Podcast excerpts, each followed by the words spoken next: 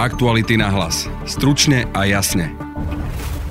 Bol január 2019 a Marianovi Kočnerovi do Leopoldova prišla zásielka. Vlastne ZVS, respektíve tá justičná stráž si tú obalku všimla, zaregistrovala ju, že teda prišla zásielka. Odosielateľom mal byť okresný súd Bratislava 1 a keďže toto je pošta, ktorá spadá do tej kategórie, že sa nekontroluje, lebo je to z takéto inštitúcie, tak túto zásielku odovzdali Marianovi Kočnerovi. Príbeh, na ktorý prišli aktuality a rozpráva o ňom Laura Keleová, však pokračoval tým, že pri zásielke bola samozrejme doručenka a keď sa doručenka dostala na súd v Bratislave, tak tí vlastne okamžite e, zalarmovali Leopoldovskú väznicu, že oni nič Marianovi Kočnerovi neposielali. A dopovieme ho v dnešnom podcaste. Pozrieme sa tiež na tragické na Slovensku bezprecedentný útok v škole vo Vrútkach.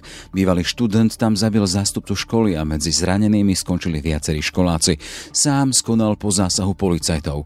Primátor Vrútok Branislav Zacharides z toho, čo sa stalo. Je to hrozná udalosť, ešte sme to na Slovensku asi nezažili a treba len dúfať, že sa z toho rýchlo otrasieme. Dnes sa tiež pozrieme na výhliadky, ktoré má Slovensko počas nastávajúcich mesiacov v oblasti zamestnanosti.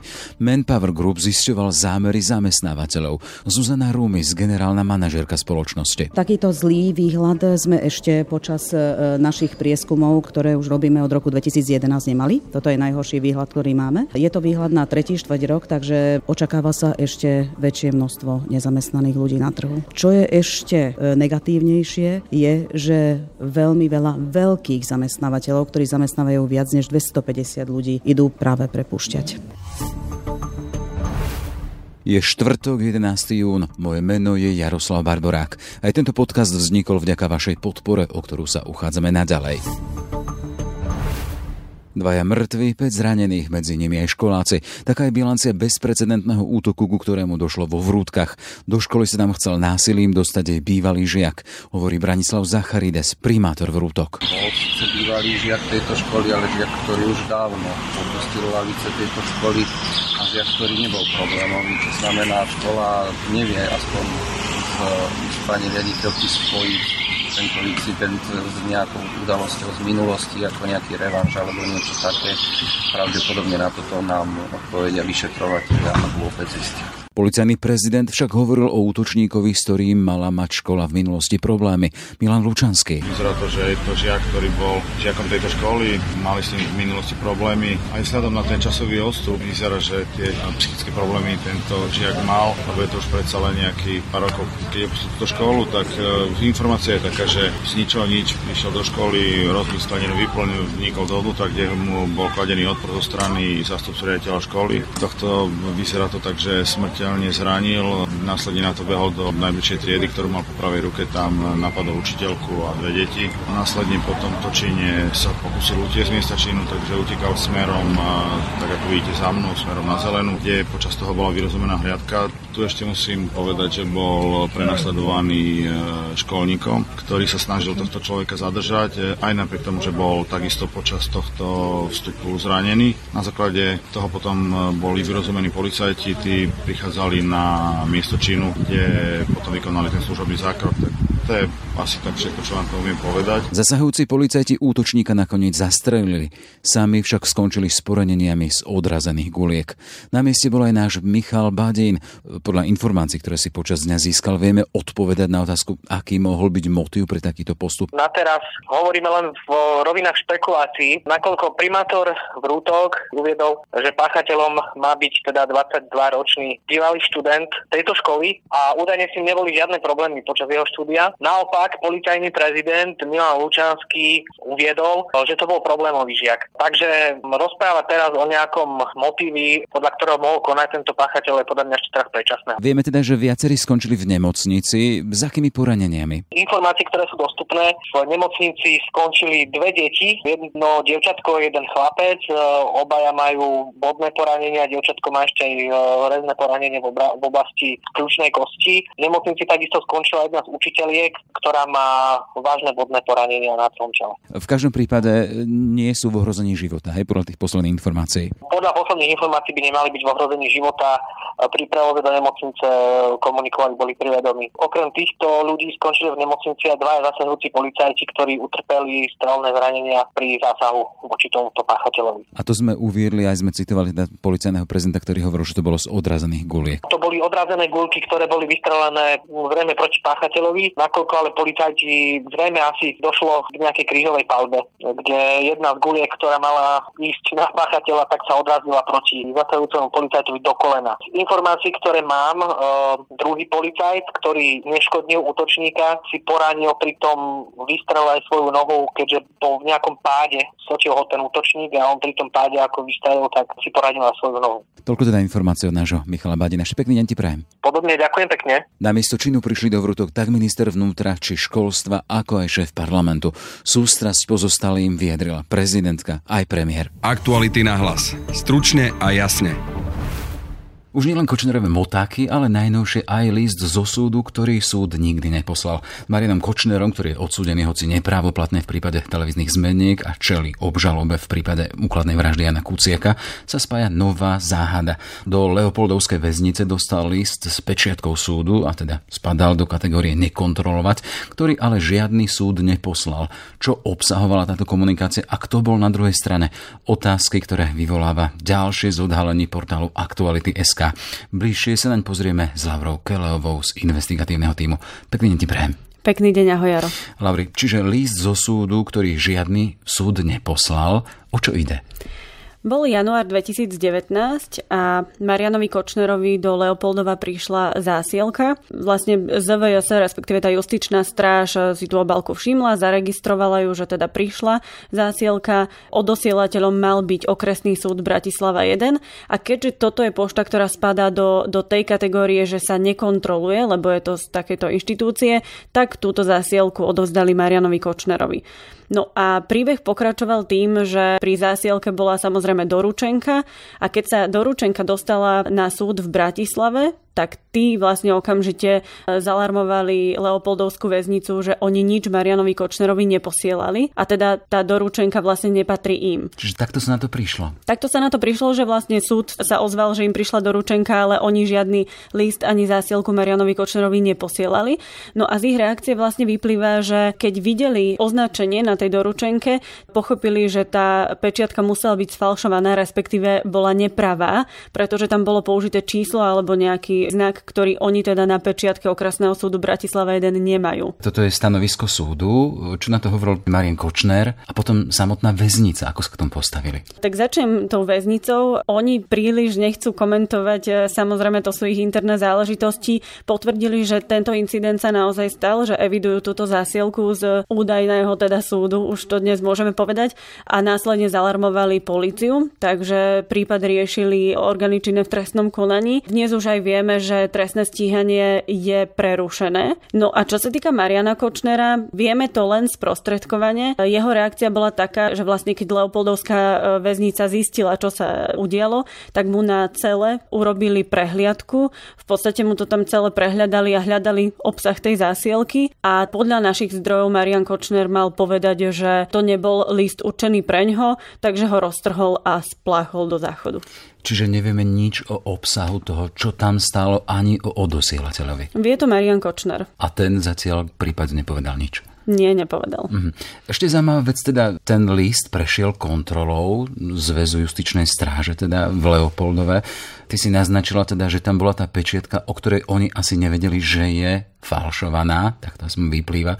Aké sú zvyklosti pri kontrole takéto pošty vo väznici? Vo všeobecnosti sa pošta môže kontrolovať. V podstate ten väzobne stíhaný môže ľubovoľný počet listov posielať a aj príjmať. E, ak teda je tá pošta, že spada do kategórie kontrolovaných, to znamená, že riaditeľ ústavu alebo ním poverený nejaký referent môže kedykoľvek námatkovo otvoriť tú obálku, prečítať si obsah a tak ďalej, alebo nejaký balík. Iné sú však zásielky, ktoré sú napríklad medzi obvineným a jeho obhajcom, alebo medzi e, obvineným a súdom, orgánmi e, činnými v trestnom konaní, alebo prokuratúrou, alebo kanceláriou prezidenta, prípadne napríklad s ombudsmanom. Tieto zásielky nemá podľa zákona justičná stráž právo kontrolovať. Mm-hmm. Aká je koncovka, alebo teda v tom zmysle teda, že tento prípad je nový v rámci toho, čo všetko má na rováši Marian Kočner.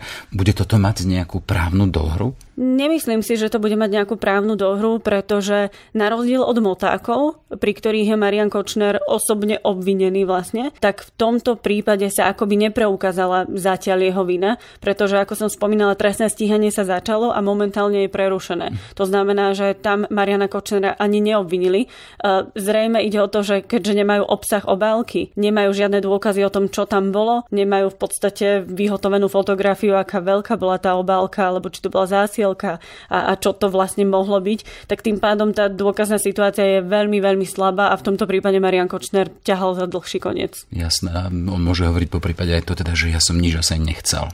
No a, a to, to, je len to tak asi tak vyzeralo. Na poznámku, hej. Aký obraz to vytvára o samotnom Marianovi Kočnerovi? Už sme spomínali, s ním sa spájali tie motáky, ktoré posielal cez obhajcu k Petrovi Totovi. Teraz tu máme poštu pre Mariana, pre Mariana Kočnera, alebo teda sme hovorili list zo súdu, ktorý súd nikdy neposlal ten obraz o ňom čo to hovorí? Keď si uvedomíme, že sa táto situácia odohrala v januári 2019, to už bolo po tom, e, čo vlastne sa Marian Kočner pokúsil a v niektorých prípadoch aj úspešne poslal motáky mm. verejnosti alebo teda svojim blízkym, e, ktorí sú na slobode. Môžeme sa len dohadovať, že, že či to bola nejaká skúška, alebo či Marian Kočner chcel demonstrovať nejakým spôsobom svoje schopnosti prekabátiť justičnú stráž a vôbec pravidlá v Leopoldove. Takže vyzerá to minimálne na obrovskú trúfalosť. E, nevieme vlastne vyhodnotiť to bezpečnostné riziko alebo závažnosť tej situácie, keďže spomínam, že, že nevieme, čo tam bolo. Či tam boli peniaze, či tam boli nejaký líst alebo fotografie, čokoľvek. Ej. Ako tam naozaj mohlo byť v podstate čokoľvek, lebo, lebo nemáme informácie viac ako to, že, že to údajne poslal súd. Takže my vlastne o tom nič nevieme, ale z toho, ako to celé vyzerá a v akom čase sa to odohralo, to vyzerá ako obrovská trúfalosť Mariana Kočnera. Bude to mať vplyv v tých jeho kauzach, ktoré sú aktuálne? Vieme, že zmenky sú ukončené na prvom stupni 19-ročným trestom pre Mariana Kočnera. V prípade vraždy na Kuciaka mu hrozí aj do živote.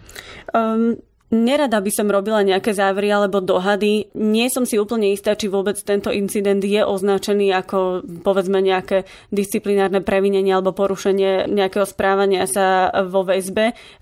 Ak áno, tak v takom prípade mu to môže malinko priťažiť, keď sa bude rozhodovať o treste, že, že ako sa správal vlastne e, vo väzbe a že či dodržiaval pravidlá alebo nie, lebo toto zrejme nie je úplne príklad dobrého správania sa. Takže v prípade, že sa to dostalo na čiernu listinu že za to dostal nejaké, povedzme v úvodzovkách body dole, tak e, mu to môže priťažiť. Ale v podstate ako nemá to vplyv na, na samotnú kauzu ani jednu, ani druhú, ani piatu, ktoré, ktorým Marian Kočner čeli. Toľko teda Laura Kelová z investigatívneho týmu Aktualit. Pekný deň ti prajem všetko dobré. Ďakujem pekne aj vám.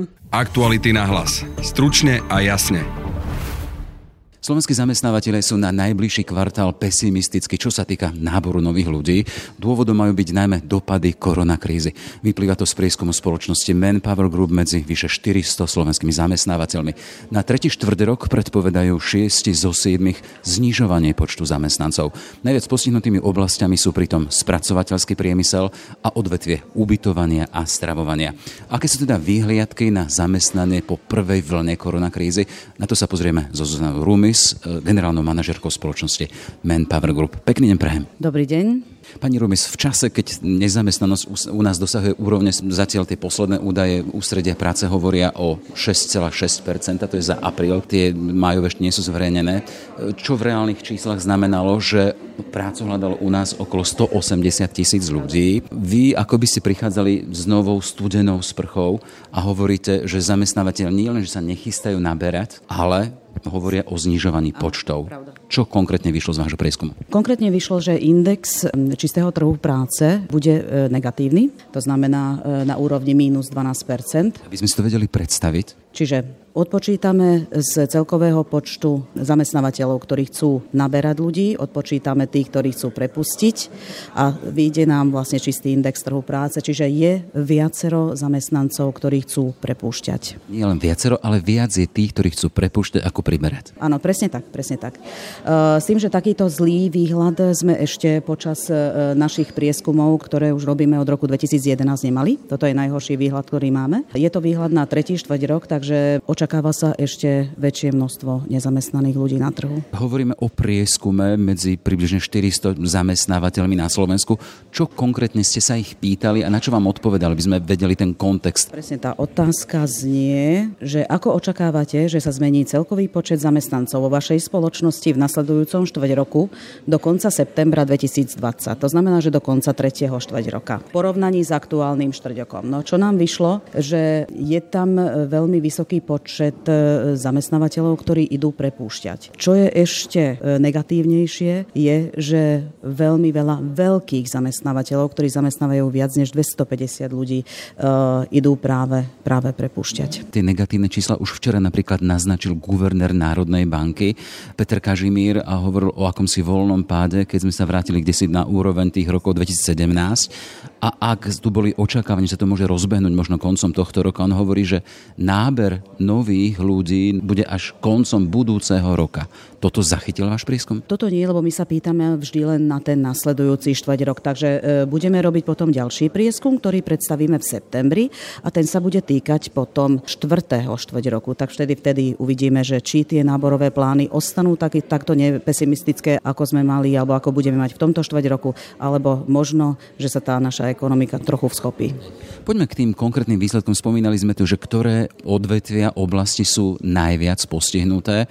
Spracovateľský priemysel, ubytovanie, stravovanie. A spracovateľský priemysel je druhý najviac postihnutý, ubytovanie a stravovanie samozrejme prvý najviac postihnutý, však to vieme, že oni tým pádom, že kvôli nariadeniam museli byť zatvorení. E, ten rozbeh není taký, aký by mal byť samozrejme, čiže ten pesimizmus medzi horeca sektorom, čiže hotelierstvo, reštaurácie e, pretrváva. Je tu paradox. Sme pred e, dovolenkovou sezónou s tým teda, že väčšina Slovákov deklaruje, že chce dovolenkovať na Slovensku. Vy ale vo vašom prieskume zachytávate, čo sa týka hlavné odvetvia ubytovania a hotelierstva, tendenciu prepúšťať alebo nenaberať nových. No, ako to vysvetliť? Evidentne zamestnávateľia v tomto sektore majú také predpoklady, že to nebude až taký veľký boom. Hej? E, návrat tých turistov. Len vychádzam z toho teda, že len 8% Slovákov deklarovalo, že pôjde na dovolenku alebo chce ísť na dovolenku do zahraničia. Všetci ostatní, čiže zvyšných 90% by malo nejakým spôsobom dovolenkovať u nás na Slovensku. A tu sme svedkami toho, že hotelieri a, a reštaurátori e, vám povedali teda, že oni budú skôr prepúšťať. Budú skôr prepúšťať, samozrejme, áno. Čiže to znamená, že, že evidentne oni výhľadovo e, nevidia tak pozitívne toto leto. Inak najviac, čomu by som ešte asi sa vrátil hovorila, čo je pre nás najhoršie, je ten spracovateľský priemysel. Tam ten obrovský prepad v spracovateľskom priemysle e, je pre Slovensko dosť e, zlá správa. My sme mali predstavu, o aké podniky ide, keď hovoríme o spracovateľskom priemysle. Výrobné podniky. Sú to výrobné podniky, väčšinou výrobné. Nie len samozrejme z automotív sektora, alebo teraz vieme, že ten automobilový sektor je veľmi postihnutý, ale aj z ostatných sektorov. Čiže všetky výrobné podniky sú, e, patria do spracovateľského priemyslu a tam ten prepad je veľmi vysoký, až minus 28%. Samotný samotný šéf Národnej banky hovorí o tom teda, že e, tá nádej príde s tým, keď bude v dispozícii vakcína proti COVID-19 a opadnú aj tie v podstate obavy z korony, z koronakrízy z ochorenia. E, ako sa pozriete na to vy, na tie výhliadky zamestnania u nás a hľadanie zamestnania u nás na Slovensku? Samozrejme, toto bude mať veľký vplyv. Ešte tým pádom, že my sme dosť otvorená ekonomika, bude mať veľký vplyv aj to, že ako sa to celé bude vyvíjať na západnej Európe. Sme prevažne exportná krajina, takže ak sa E, tí naši exportní partnery nezotavia v blízkom období, takže žiaľ Bohu ani tie naše čísla nebudú dobré v rámci ekonomiky. S čím sa vám ešte zverili zamestnávateľe? Hovoríme o 400, vyše 400 väčších zamestnávateľov. Aké problémy ich teda tá koronakríza COVID-19 im naložil na plecia? Isté, že najviac sa boja tejto neistoty. Hej? Žijú, žijú v obrovskej neistote, ktorá sa netýka vlastne len e, svojich interných, e, povedzme, že problémov, ale, ale týka sa sa aj, týka sa aj mm, nejakého externého prostredia, možno takej krízy, ktorú ešte nikto nezažil, lebo takéto sme ešte nezažili. Toto nebola ekonomická kríza, bola to pandemická kríza, ktorá sa vyústí ešte do tej ekonomickej krízy. Takže toho sa najviac boja. Boja sa toho, že aký bude ten tzv. rebound, či vôbec bude a jak to bude vyzerať, či sa vôbec budú vedieť udržať na pracovnom trhu, nakoľko povedzme si pravdu, že aj e, možno niektoré pomoci, ktoré boli poskytnuté e, podnikateľom, e, neboli dostatočne možno rýchle a veľa z nich trpí teraz v tejto dobe. Ak sme spomínali tie údaje ústredia práce z mája, to bolo za apríl, tam sme spomínali nejakých 180 tisíc ľudí, ktorí sú disponibilní a hľadajú si prácu, ale tam je také paradoxné číslo, že k dispozícii vtedy bolo len okolo 73 tisíc pracovných miest. To znamená, že je menej pracovných miest ako tých, ktorí si tie mm, pozície hľadajú a vy teraz hovoríte, že zamestnávateľia ešte budú ešte viac prepustiť. Čiže tá situácia na Slovensku bude v najbližšom kvartáli ešte horšia. Ešte horšia, samozrejme, tá, tá nezamestnanosť e, sa navýši. Sa navýši a tie čísla e, podľa našich očakávaní v lete budú ešte väčšie. Čiže ten nárast nezamestnanosti, ktorý bol z marca na apríl, je len čiastočná. Hej? Takže tam, tam ten náraz ešte bude oveľa väčší. Čiže z tej vašej pozície Slovákom pred dovolenkami nedávate vôbec dobrú správu? Náš prieskum nedáva vôbec dobrú správu, áno. Toľko teda Zuzana Rúmej, generálna manažerka spoločnosti Manpower Group Slovensko. Ďakujem veľmi pekne a všetko dobré prajem. A ja ďakujem podobne, prajem pekný deň. Aktuality na hlas. Stručne a jasne. Sme v závere. Aj tento podcast vznikol vďaka vašej podpore, za ktorú sme vďační. Pekný deň želá Jaroslav Barborák.